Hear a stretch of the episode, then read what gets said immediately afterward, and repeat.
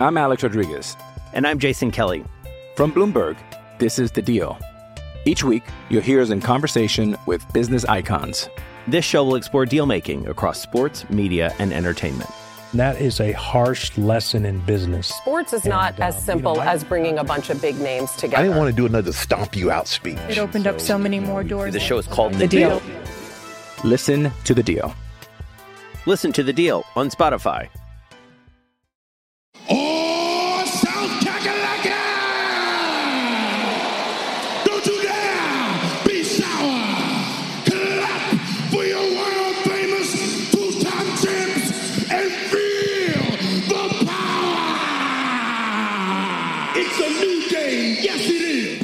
12 Pack Radio, get excited, y'all.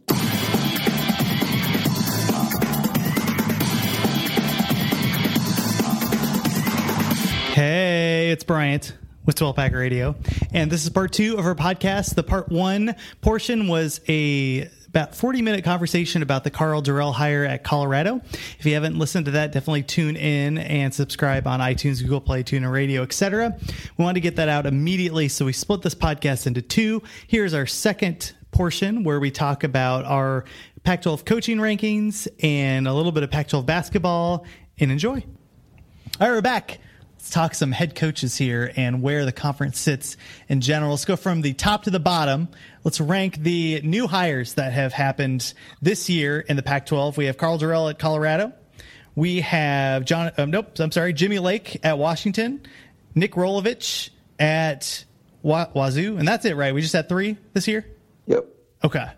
Max, what do you think? What what would you do? One, two, three. I, you know what? Okay, I'm going to go Rolovich one because I think that Washington State was put in a really tough situation, and given given like the fact that Leach leaving for Starkville was a little unexpected, even though he he seemingly flirts with jobs every offseason. But the fact that he actually went for, for it, and then that they were able to get such an accomplished coach in Rolovich versus the Petersen retirement was shocking, but Jimmy Lake seemed destined to uh, be the successor there. And so I, I think Lake is, is a really strong coach, but I give Washington State credit for basically pulling a rabbit out, out, out of the hat um, just because of the difficult situation they were in. So one Rolovich, two Lake, three Dorrell for me. All right, what would be the order for you, Rap? I mean, I'd put. I mean, if we're uh, if we're ranking like the higher, I mean, it's Rolovich is the better high. I mean, Washington knew who they were going to get. Um, I would, if I had to pick between the head coaches, I would take Jimmy Lake over Nick Rolovich um, if I was ranking them that way. Okay. But yeah, Karl Dorrell is definitely is, is three in either way you would slice that. I, I think the one thing to mention, and I do want to like hedge our bets a little bit here.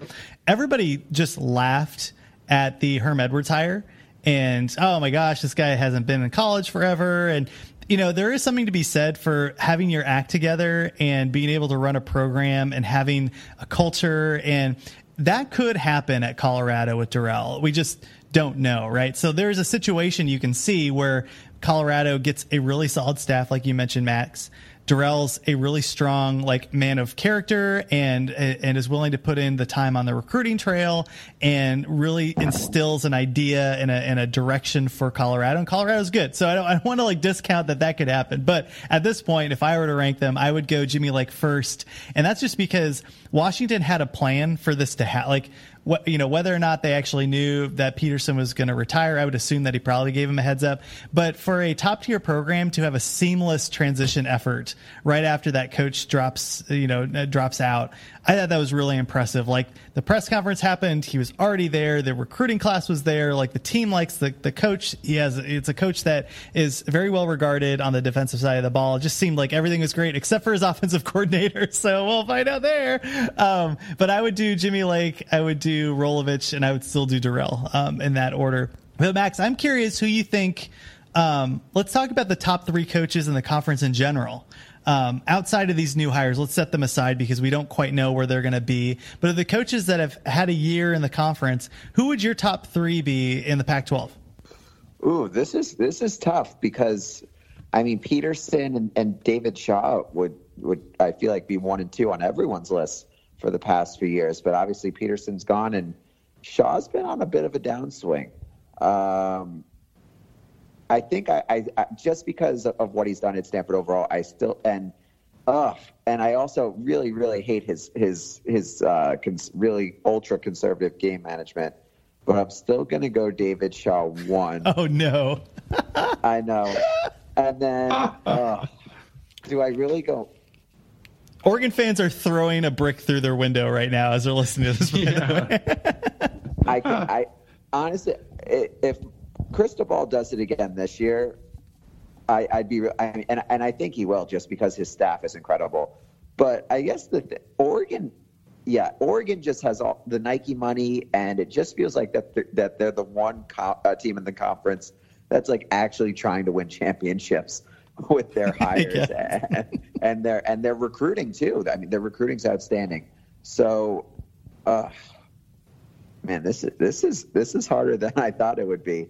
Um, and and yeah, and the fact that like Chip Kelly wouldn't even be in the top half of our coaches in the conference anymore is is insane too. Uh, okay, so I'll go Shaw one. I'll go Cristobal two. Is Jonathan Smith really number three?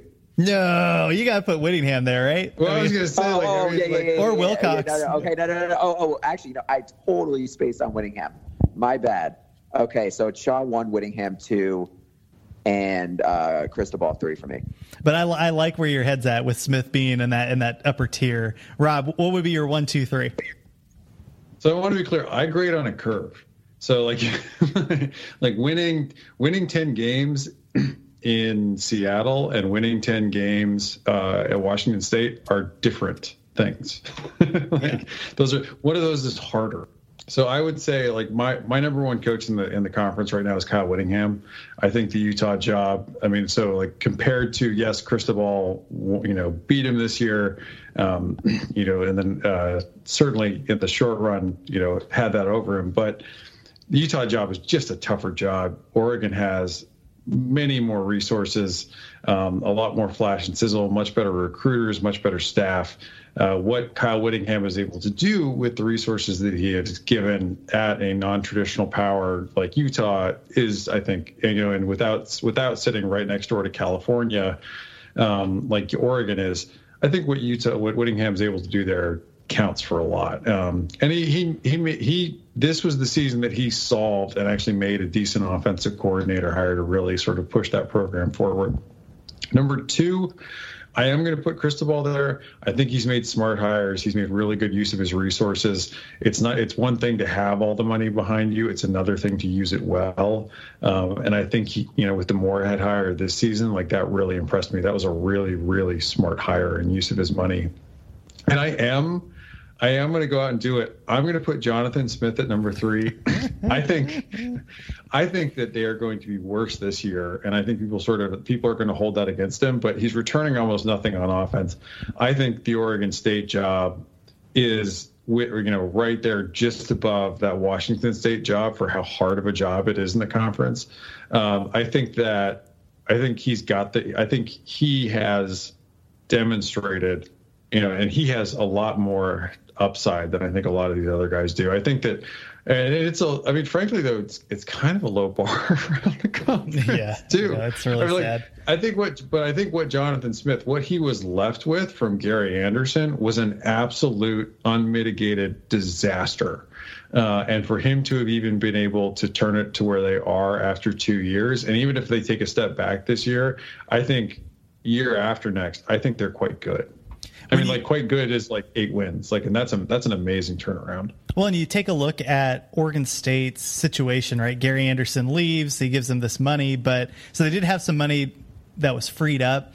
But man, Yeah. they could have been just like Colorado, right? Where they're just trying, they're Yeah. scrambling, they're trying to figure out who they, they have to go and get some NFL guy that nobody, you know, um, and, and to come in and be able to get the offensive coordinator from Washington when Washington was rolling, that, that was a hell of a hire now looking back. So, um, and I don't know if it happened while we were starting this podcast. So, uh, I'd like to go back and see if we had talked about that, but man, that's looking like more and more of a really strong job. I would do like, I'm approaching it different from you, Rob. I'm a heavy as the head who wears the crown because when we take a look at USC and what's happening there, and we take a look at programs that don't have their act together, like I was really skeptical on Cristobal coming into this year, and he exceeded all of those expectations and has set a culture and has put people in place to make this program good for years if he stays. Um, and, and, and maybe he, he crashes and burns next year, but I don't see a situation where that happens. And I just like how he's been able to really form this program in his own image and put it at the, the highest tier, um, not just in the Pac-12, but they should be challenging nationally. And, um, and that, that's pretty impressive. So I would put him one. I would put Whittingham two. And then for me, it's a mix between whether it's Justin Wilcox and, um, and Smith. I would put I would put Wilcox three just because of the difficulty that he had at um, at Cal. Like that's a tough job, and he's been able to again instill. Like he made really smart hires too, and I was a bit skeptical when he came from there because I know USC fans weren't a big fan of his, but um, what he's been able to do at Cal is really strong. So I'll put him at three. Max, let's go to you. What are your next three uh, below your top your top Hold three on. here? I cannot believe that neither of you guys have David Shaw in your top three. And I know, I know, in game he's definitely not the best, but what he's done at Stanford has been remarkable. But it's a what have you done for me lately, though, right? No, like, no, I will. Stanford's I think gonna be Stanford's a really. I think Stanford's a really hard job. I think it is. I think. I think people like years ago when before Harbaugh and Shaw, and now people are like Stanford's academics. That's an advantage. Like back then, people used to say Stanford Stanford's academics were an immovable impediment to that job ever being you know anybody being successful. But that said, like I do think that Shaw, like the wheels are starting to come off, and I don't think that he is. I don't think he's making good decisions. Like, and that is like that is harder to sort of like I'm. Uh, so I'm grading him down on that. I'm also like if I like if I'm grading Smith up on the future, like I'm grading Shaw down on the future because Fair. I don't think that his. I don't think that it like what I look at what he's got going into this next year. Like I'm just not confident in that coaching staff. Like beyond Duane Akina, who I think does a really good job with those defensive backs. Like yikes! Like the rest of that coaching staff, particularly where they are on the offensive and defensive lines, just is not good. Yeah, I would see Yeah. putting him in the top three as like giving Martin Scorsese like you know an award for The Irishman, where it's like Well, you've it's- done a lot like of good stuff before. achievement Yeah, award. exactly. That'd be but that'd I be mean, a better I'd, way. I'd have shot like four, right? Like Well, that's where because- I'd have him. So I guess with rank with like for me for ranking the coaches, it's it's based off of past accomplishment. Like what have they done with their, their current team? Because if it's based off of in-game coaching, then for me it's pretty clear it's Whittingham one and and Jonathan Smith two. I think those two, two coaches by far with adjustments with how they approach fourth downs. Like I think they are the best coaches in the in the Pac-12. But I guess just like rank because but I get it, it's kind of tough to rank coaches on in game just because there are so many coaches with good records that are absolutely horrendous in game. Like James Franklin is atrocious game management, um, and, and I, I feel like with, with even like Nick Saban, like he he gets um, conservative uh, uh, one too many times. But I don't know. I, I guess for me, I'm just looking at. The, I, I don't want to say the overall picture, but just like how have they done uh, during their time at the school. And yeah, I, for I think Shaw and Whittingham, at, at least for me, are, are the one and two where I'm fine flip flopping either one. But I think that in, in terms of accomplishments, that those are the top two. And with Cristobal, I mean, I still have questions because Oregon's had some brutal collapses uh, in his in his two years there, and I feel like that they could even be better than what they were. And I'm, I'm really interested to see how he d- what happens this year with the new quarterback uh, situation. But I do think that he, he has nailed the hires. He does have the recruiting. He does have the look of a really strong coach, but I, I still do have some questions about his in-game um, decision making. Okay, who would be in that second tier for you? The next three. So uh, I have Shaw, Whittingham, and Cristobal one through three. So then four through six, I'll, I'll go with the, the young up and riser, uh, up and comers. So I'll go with Jonathan Smith four, Justin Wilcox five, and then ooh, let me let me uh, think about the other. yeah, then it gets into then you're in a deep dark place after that. Yeah. Is it? Oh man, is it Herm? I think it's Herm, right? I think it, I I mean unless you want like it's either Herm or Rolovich. Well, we were unhooking them. I was kind of casting them aside because we don't quite know what we're getting in them in the Okay. Pac-12. Oh, oh yeah, oh yeah, you're right. So yeah, if it's at least coaches with one, yeah. I mean, yeah, Helton that he, Helton has more accomplishments under his belt. So I guess it's a little contradictory to what I was saying before. But with Rob saying that he grades it on a curve, I'm grading it on a curve as well. I think that what Edwards has done is his first two seasons has been better than what I was expecting for Arizona State versus Helton. Helton, I, I think his his Rose Bowl year, like that, exceeded expectations. Even though that they still finished with three losses and were arguably like a top four most talented team in the country that year, but just that run that he had was was really impressive to end that year. But other than that, I just feel like USC has really coasted. So yeah, no, I'm going Herm, Herm Edwards six. What about you, Rob? I'm going to go Shaw's number four. Then I'll go Wilcox. And I at, at after that, I am going to put Clay Helton there at number six, um, just because I actually I think Clay Helton's made some really smart hires, and I say like he made some he made some boneheaded ones. Um, but I feel like he's learned a little bit. Uh, the Graham Harrell hire, I mean, he for I mean, you know, like he he had landed Cliff Kingsbury, which would have been an absolute home run. And wait, wait, Graham and and from reports, just to your point, he was. I think he had Dave Miranda too, right? Uh, that was the. Yeah, Dave Miranda lined up, and then Aranda got the Baylor job. So he had he had I mean- and Cliff Kingsbury as his offensive defensive coordinators. Like, what is the alternate universe where that happens in USC right, like it? where like you know where where Clay Helton is like a national champion in two years. Um, the I would say like I, I thought the Graham Harrell hire like it seemed a little out of left field. I wasn't as impressed with where Harrell was. It turned out to be a great hire.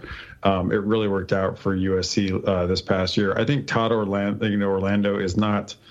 I don't think he's necessarily like gangbusters great, uh, but I think he's an improvement over Pendergast, and that's the least you can. Add. I mean, that's you know, like it's it's hard to find. Like there are not that many great defensive coordinators running around out there, so Orlando at least has a chance to get them better than where they were. Um, Donte Williams is a great hire. You know, and could help. Uh, I don't think UCLA. I don't think USC was suffering from the recruiters being bad. I think he was. They were suffering from the uh, bagmen giving up on Clay Helton. Yeah. But I think that because it was basically the same guys that used to kill it in recruiting, and suddenly we're not. I think Helton, I, like he he has underachieved. He has not. He is he has shown uh, promise, and that unlike David Shaw, who has like dug in on the, some of the bad hires, uh, Helton has made some changes, and that.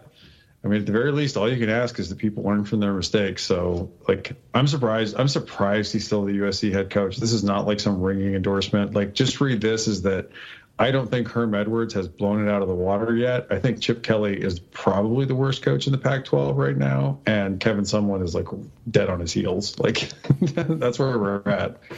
He's coming So for I, you, I Chip. guess my pro- Right.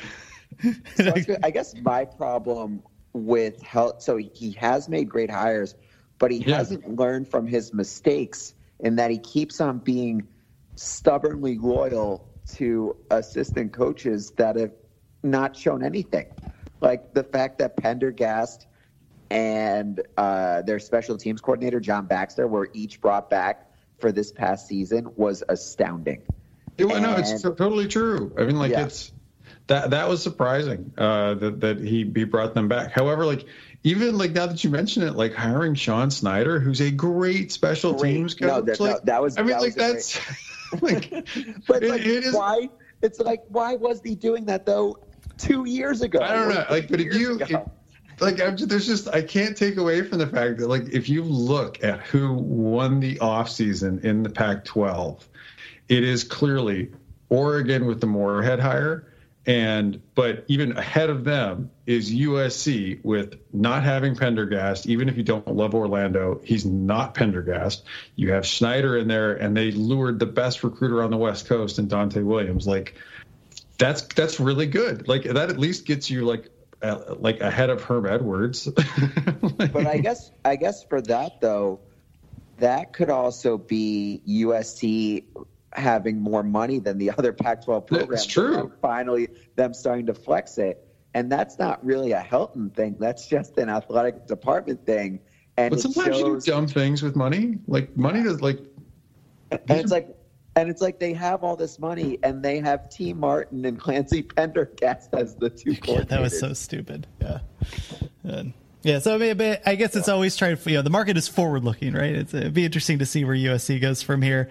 Um, let's talk some. I I mean, know, I'm I'm, ex- I'm I'm excited for Clay Helton to go ten and No, two. no, get but excited. I'm interested because like who who do you guys think on that list? Like, because I my personal worst coach in the Pac-12 because again I'm grading on the on a curve a bit is Chip Kelly because you like you can slice it any way you want. Like Arizona is a worse job than UCLA. It is like it's a No, far I- worse job than UCLA, and Chip Kelly is delivering the basically the same results as Kevin Sumlin in Los Angeles. Yeah, and, and he had much higher expectations when he took the job than Sumlin Yeah. did. And I, and I, I think that Arizona fans were still expecting what, like a, a ceiling of eight and four, nine and three. I'd say eight, eight and four, seven and five. I think with someone eight, eight and four with better recruiting. I think that would be the the other addition there. I mean, Chip Kelly was expected to compete for Pac-12 South titles in year two. Yeah, And, It- and, and, and he and he probably could have if if Well, he took over far better talent than Yeah. any of the coach, other coaches that year. Yeah. So no, I, I'm I'm with you. Chip Kelly, worst Pac-12 coach. Wow, wow, how, wow, And, he, and he's in speaking of stubbornness, he's the the one coordinator that we sort of looked when we looked around last season that was like, man, like I mean, like if you were going to lump in like the the ugliest coordinators in the Pac-12, you know, you'd have you know Washington's OC. You know, I wasn't in love with Arroyo at Oregon, but he wasn't terrible, right? But like for where they wanted to be, he didn't fit. Pendergast, Yates at Arizona, Tyson um, Baldwin at Cal, yeah, but. Azzinaro kept his freaking job as the defensive coordinator at UCLA. Like he's still employed. Like, it's, it's it's ridiculous that he's still there. And uh, and like I'm just I'm just I'm just glad that you can't win in the Pac-12 without giving a damn. That, that that's one positive about the conference. that bar is so low. but like I would also say if you look at where if like if there's a watch out for Colorado, we talk about like where like it's going to be like Arizona got put in this position with how late in the the recruiting cycle or in the in the coaching cycle Rich Rodriguez got fired. And Kevin Sumlin had to scramble to put together a staff, and it was a weird staff, to put it mildly. I mean, he has like a defensive line coach was some like no name dude from like a junior college, um, and Marcel Yates was retained. This is like Colorado is going. It, you you are really behind the eight ball, um, having to put together a staff this late. Like it is going to be tough. Yeah. The one good thing is they do have a little bit more money to throw around, and they're probably gonna have Yeah. to overpay. They're gonna like which. Like, it- they it- just overpaid for uh, Karl Dorrell. Somebody just posted out it's like the fourth high, or like maybe it's the third highest paid coach in the Pac-12 or fourth highest paid coach in the Pac-12 right now. God, My God. stupid. like Karl Dorrell. Oh man, Th- it makes the covers fun to cover. Um, hey, let's transition to basketball. Let's do it right after this. I'm Alex Rodriguez. And I'm Jason Kelly. From Bloomberg, this is The Deal. Each week, you'll hear us in conversation with business icons. This show will explore deal making across sports, media, and entertainment. That is a harsh lesson in business. Sports is not And, as uh, you simple know, I- as bringing a bunch of big names together. I didn't want to do another stomp you out speech. It opened up so many more doors. The show is called The, The deal. Deal. Listen to The Deal. Listen to The Deal on Spotify.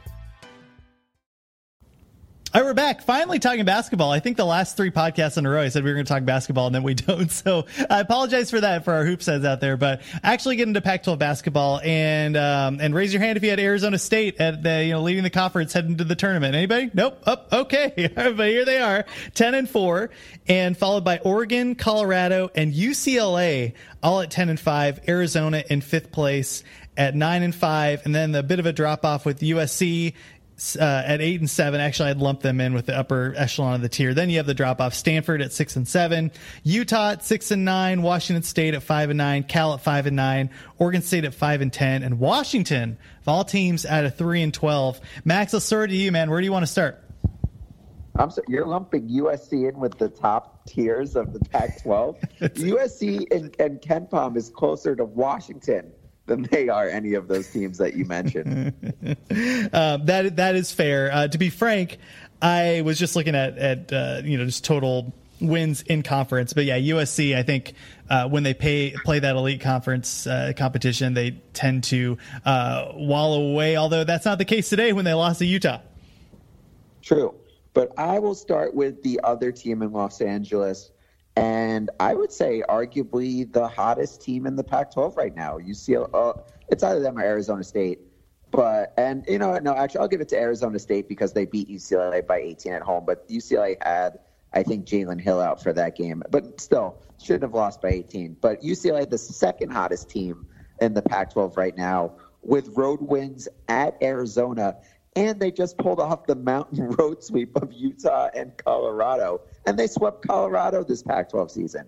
And I'll admit, I, I made fun of the Mick hire, but what UCLA right now is doing is really impressive, and they're a team that no one really wants to face uh, in the in the Pac-12 tournament, and especially because they play a relatively unique style compared to the rest of the conference, and that they really want to grind you down. Like uh, Colorado same deal, but I think UCLA more so in that they are monsters on the glass. Like they are first in Pac-12 play in offensive rebounding. They uh, they get uh, second chances on 33.3 percent of their misses per KenPom. And what's really it's it's it's weird that with this Mick Cronin team that it's been UCLA's offense that's been carrying this team over their defense. Though the defense has been playing better of late, they held Washington to 57. Utah to 58 and Colorado to 63. And granted, uh, points isn't always the best measure. Usually, points per possession is the better metric for that. But in all of those, I mean, it, it's just been really impressive overall for UCLA. And I mean, Cronin did inherit some talent, but definitely not one of the strongest teams uh, in terms of recruiting. But I mean, with uh, a couple freshmen and Tiger Campbell, who missed all of last season with a torn ACL, uh, Jaime Jaquez uh, at forward, and then they have some bigs. But yeah, just really a, a, quite a turnaround by UCLA, a UCLA team that lost at home to Cal State Fullerton and Hofstra in non-conference play, and now they're they're winning on the road at Colorado and at Arizona. No, it's been really interesting to see them make the move. And like you mentioned, that win over the mountain schools on the road, there's always that tricking. and you know this, Max, because you bet on Pac 12 basketball. One of those one of those games, whether it's the first one or last one, is either a look ahead game or a letdown game almost every time, right? Um, you go in saying, "Oh my goodness, we, you know, our second game of this this stretch is at Colorado. We really have to get up for this. And all of a sudden, Utah gets hot and smacks you in the mouth and ends up winning that game. Or you beat Colorado going in and your team's hyped up, and then you play Utah, who ends up getting like crazy town and like and just draining threes, and it's a letdown game. And that did not happen for this UCLA team. And I think that is a testament to uh, Cronin's ability to actually add some focus. I was laughing, Rob, when the story came out that he wasn't letting the UCA, UCLA players wear the UCLA. You can't wear these jerseys until you earn it. You know, all those like stupid locker room things that these coaches try to do. And, you know, I'm just envisioning the Mick Cronin that I'm used to, like, you know, just yelling at these people that are like four feet taller than he is um, and trying to instill discipline. But he did it. Yeah. I mean, it took time to buy in, but it worked. Right. Like it, it definitely took time for, to, for him to find players that were, you know, willing to, to step in and, and play the way he wanted. And, um, that it, to his credit, he's you know molded the the guys that are invested and that are playing into the team that he you know can be fairly proud of at this point. Like in UCLA, I think they are the hottest team in the conference right now. Like they're just streaking, um, and they could you know like they could they're they're the kind of team right now that I don't think anybody would want to face in the Pac-12 tournament. And it's really interesting because they have the last three games of their schedule are incredibly crucial. They have ASU and Arizona at home, and then they are at USC. And look, I understand like the Galen Center isn't, you know, isn't Lambeau Field, but still to, to go on the road, and then you have the two Arizona teams coming in. Um, I'm curious, Max, how you think they're going to do in those last three games, and where you think they're going to end up as a seed in the tournament. It, well, oh, the Pac-12 tournament. So this is actually a really interesting Pac-12 tournament because it's a five-team race for the four byes, and the fifth seed actually it could have some trouble because Washington is two games behind everyone. Uh, so they're they're pretty much locked into the 12 seed, and they could get a quad A greenback. So depending on the fifth seed, you could see the 12 seed favored over the five, seed. Like if it's if it's Washington, UCLA, or Washington, Arizona State, Washington is ranked higher than both of those teams on KenPom, despite their three and 12 Pac-12 uh, record. So that would be fascinating. But if it's Arizona versus Washington, I mean, I, I, unless Sean Miller is trying to get fired, I don't think that you'll see a problem in that 5-12 game. But with UCLA, I think that so that their final three games are Arizona State, Arizona, USC. Yeah. I, I think they can go two and one in that stretch. Hmm. And that puts and, them in a real good spot. Yeah. And I don't know about their NCAA tournament hopes just because they have a couple bad losses. And I would, the team that's really similar to them on the East Coast is Providence in the Big East, just because Providence uh, in non conference, they had some really embarrassing losses. Like they lost uh, to KenPom's uh, 296th rated team 100, uh, in Long Beach State, uh, 165 Charleston, 149 Penn, 133 Northwestern. But now in Big East play, they're nine and six, including wins over uh, Creighton, Butler, Seton Hall, and Marquette, and those are four NCAA tournament teams. So it's interesting. It'll be interesting to see whether the committee, because they, they used to do this in the past, where they would favor how a team has performed in the final month, month and a half of this regular season, but they don't really do that anymore since they felt that it didn't really lend credence to the non-conference part of the schedule. But yeah, I, think if UCLA can win two of those last three games and make it to the Pac-12 uh, tournament title game, I think that they have a, a pretty strong case uh, for an at-large bid, especially if USC and Stanford continue to wilter. It'd be nice if the Pac-12 got five teams in. I also think that if they get five teams in, I've already set my expectations that they're all out by the by the second you know second round. Um, but you know, it'll be interesting to see whether or not Arizona State and Colorado. Like I think I think Oregon certainly has uh, the potential to make it to the Sweet 16. You know, if, out of the five teams here, Max, ASU, Oregon, Colorado, UCLA, Arizona, who do you think have the best? Uh, not not the best um, talent to get to the Sweet 16, but the mo- most realistic shot to get to the Sweet 16. So usually um, teams that go far in March, like at least in terms of, of uh, KenPom rankings, like you typically want to have a top 25 adjusted offensive efficiency and top 25 adjusted defensive efficiency. And so basically uh, combine like the two and, and say like that you that you're ranked 50 for both of them combined. And the only Pac 12 team that falls under that criteria is Arizona, where they are 16th in offensive uh, efficiency and 21st in adjusted defensive efficiency. And I know that this is going to be tr- uh, tough, especially given the Arizona fans on the podcast ready to scream. But Sean Miller underachieves in March. I mean, just like uh, uh, last year, like Tony Bennett was considered the, the major underachiever in March before his run. All you need is one run. And Arizona, granted, they, they've really struggled closing games, and I think that that will be this team's undoing when they it, when, when or if they do lose in March. But they just they have a lot of nice pieces. I think the fact that they're so balanced really uh, should benefit them. And Oregon, I mean, Oregon is obviously the popular pick just because Dana Altman, Payton Pritchard, hard to top that combination. But their defense is ranked 72nd, which is really and, and Oregon's defense has been really, really bad in Pac-12 play. And in uh, in non-conference play, Oregon was actually ranked as the top three-point shooting team in the country, and so that's probably why they were better than their or that they were worse than their record was. And then with three-point regression, they've definitely come back to earth uh, in Pac-12 play, and they they've really struggled on the road in Pac-12 play.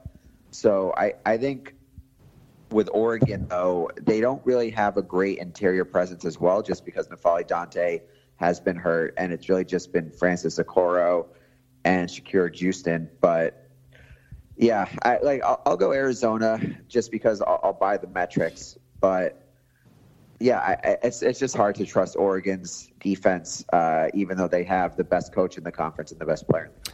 What do you think about Colorado, Max? This is a team that has been performing fairly well. They're always well coached, and I think they have a coherent unit that I always like when you're headed into uh, the tournament, but not quite there with the advanced metrics.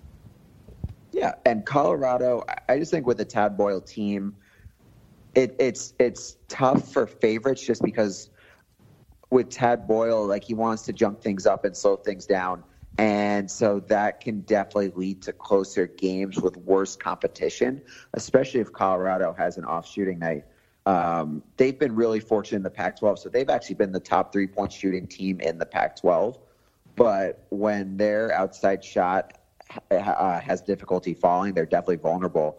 I mean, they've lost to Oregon State and, and they've gotten swept by UCLA and they lost to. And granted, this team is probably making the tournament, but still a mid-major. They lost to Northern Iowa at home. So I, I Colorado, I was much higher on uh, in the preseason than I felt most of uh, like the national publications were, just because I really like their returning talent. And I thought Colorado was going to win the Pac-12 regular season, but I just don't think that their ceiling is as high as Arizona or Oregon just because of Tad Boyle and the style of play that uh, he prefers. Rob, can you tell us what the deal is with Arizona? uh, the deal is that uh, they are not very consistent and that they absolutely absolutely like and i don't know that there's a kind way to put this. Like when you watch arizona in close games you do not get the feeling that like arizona has an advantage on the sidelines because I, I, I think a better coach would have Arizona in a better position. And I think what you what you often see there is like Arizona that like Arizona is a, is a, a an impressive team in the metrics, and the metrics are built off of um, per possession you know performance. And if you pile up a lot of possessions, like for the most part, Arizona played as well. Um, I would say though that like Arizona down the stretch when it's important, when you're getting sort of, um, you know, the best out of, you know, Dana Altman, uh, what he can throw at you. You are not really seeing that out of Sean Miller, and that the the losses that they've had this season, like Arizona, it's tough because Arizona.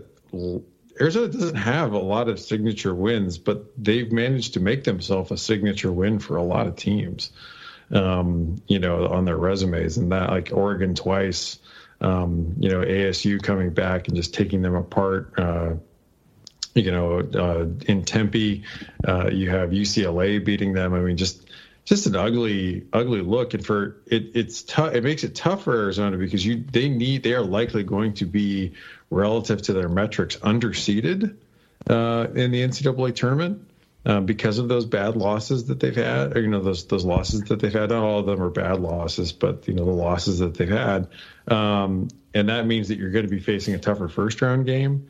Um, you win that, you're probably going to have an even tougher. You're going to have another tougher second round game. I mean, before you get to the point where you only have good teams left, so they might need a little luck uh, to get to the Sweet 16 um, because they might end up, you know, with some some pretty tough draws.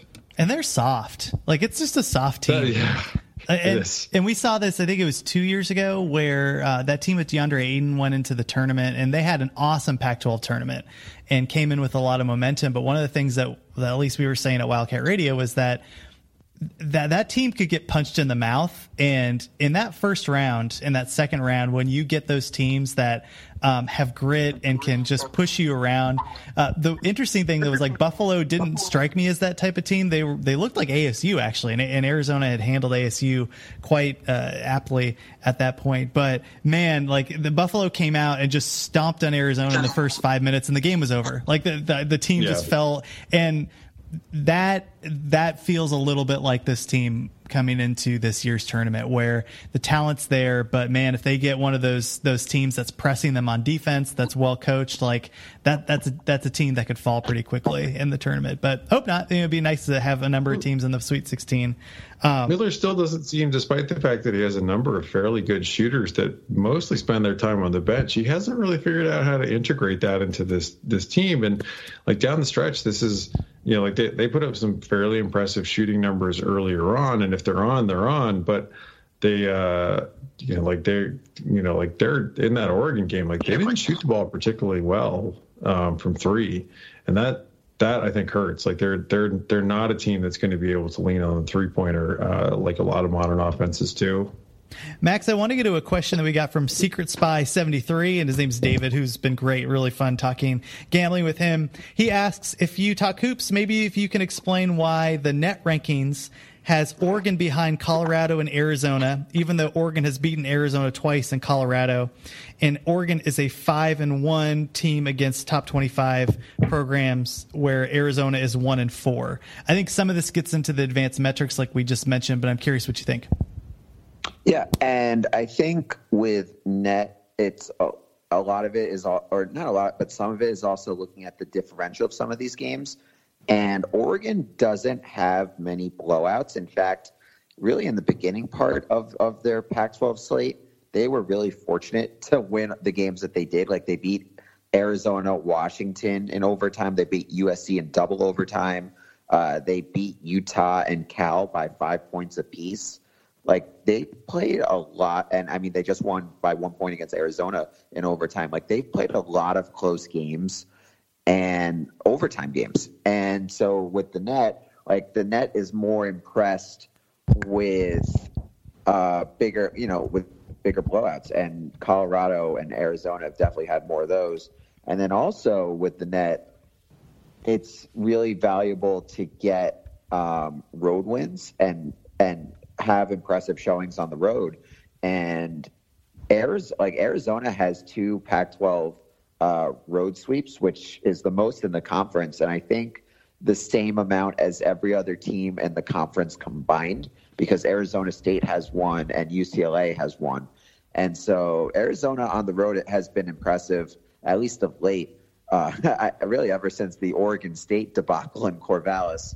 So, uh, but uh, like I'm not I, I, don't know all the components of the net, but that would be my, my, guess for why Oregon is ranked so low. Because I mean Arizona uh, and and Colorado, I know Arizona for sure is ranked above Oregon and KenPom. And yeah, okay, so Oregon is 23 and Colorado is 24 in KenPom. So basically, uh, those two teams are equal versus Arizona is eight spots up from them. But yeah, Oregon, they just they haven't looked as impressive in Pac-12 play I, I think a lot of it really is the three point regression because when they were shooting the three at the best mark in the country, then yeah, they, they were going to win a lot of those games, and a lot of them came against good teams.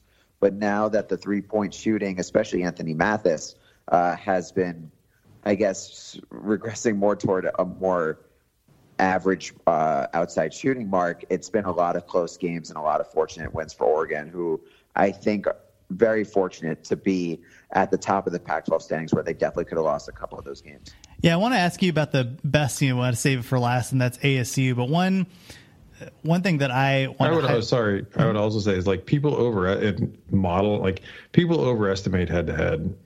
Um, oh, agree. As a, yeah. as a way of ranking teams, like in this happens in, like in college football, in college basketball, any, anywhere. Like you're taking one matchup, which could have, you know, some factor that really favors one team.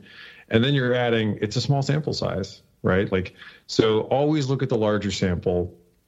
Um, head to head, head to head could tell you, like, can tell you very limited things some, very often. Arizona's probably like Arizona's a, ahead of Oregon based on the weight of its schedule, which is a lot more data than just those uh, those head to head matchups. Though, as it should it should give you some pause though. Like it should tell you something about Arizona's inconsistently. Like Arid, like the metrics like Arizona is a good but wildly inconsistent team. Yeah, the one thing I want to add there too is that Arizona, there were three games where the margin of defeat was very thin, but it shouldn't have been. I think the first one was when Gonzaga came to Arizona and Gonzaga was up by 17 with like two and a half minutes left, or maybe it's three. And Arizona kept playing and Gonzaga just gave up. Like, like we we have this, we're done. And Arizona got you know, there was like some fluky fouls and some free throw shooting, and Arizona got to within two or like something like that before the Zags pulled away a little bit more. But I'm sure that helped them in the advanced metrics because Gonzaga is one of the best teams in the country. But that game was over.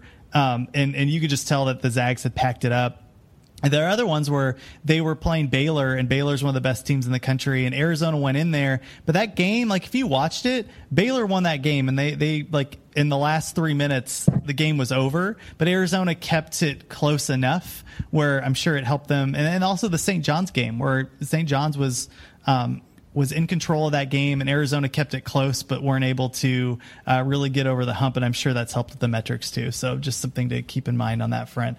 Um, Max, last question are here. We, are we are we are we sure that Baylor is a good team because they're 0 and 1 against Washington versus the Pac-12 is 12 and 3 against Washington.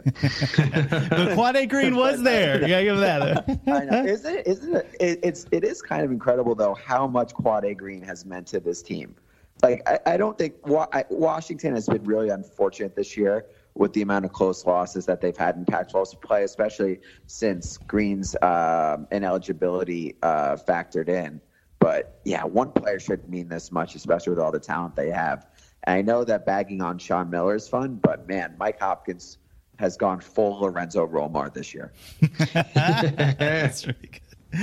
um, hey, let, us talk ASU here, Max, because a lot of uh, our listeners, I'm sure, are following their teams, but they aren't following every team. And ASU sits at the top of the Pac 12. They have an impressive run that they've been going on. What is it about them that people should know about, and what do you think their chances are in the NCAA tournament? So, what's interesting is that Arizona State, they haven't really excelled in that many areas in Pac 12 play. Like, they're sick uh, in conference play they're sixth in offensive adjusted efficiency. They're sixth in defensive adjusted efficiency. So pretty average there.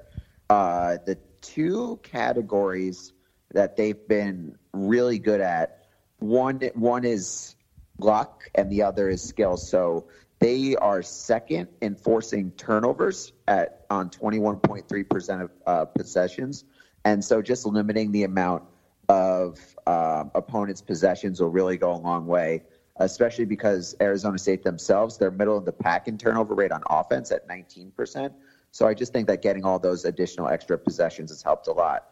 But I think one area which is screaming regression here for ASU is that they have the best free throw defense in the in the conference. Opponents are only shooting 68.1% from the line, and that's the top or that's the best quote unquote free throw defense and so with Arizona State, they've won a lot of close games. And like I mean, just looking at at their uh, recent streak, so the first game was Utah by 19, fine, and they also have a win over um, UCLA by 18, and that was with aforementioned Bruins injuries.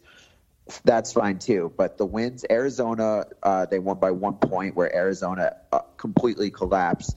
Uh, they beat Washington by four. They beat USC by two, where USC absolutely collapsed.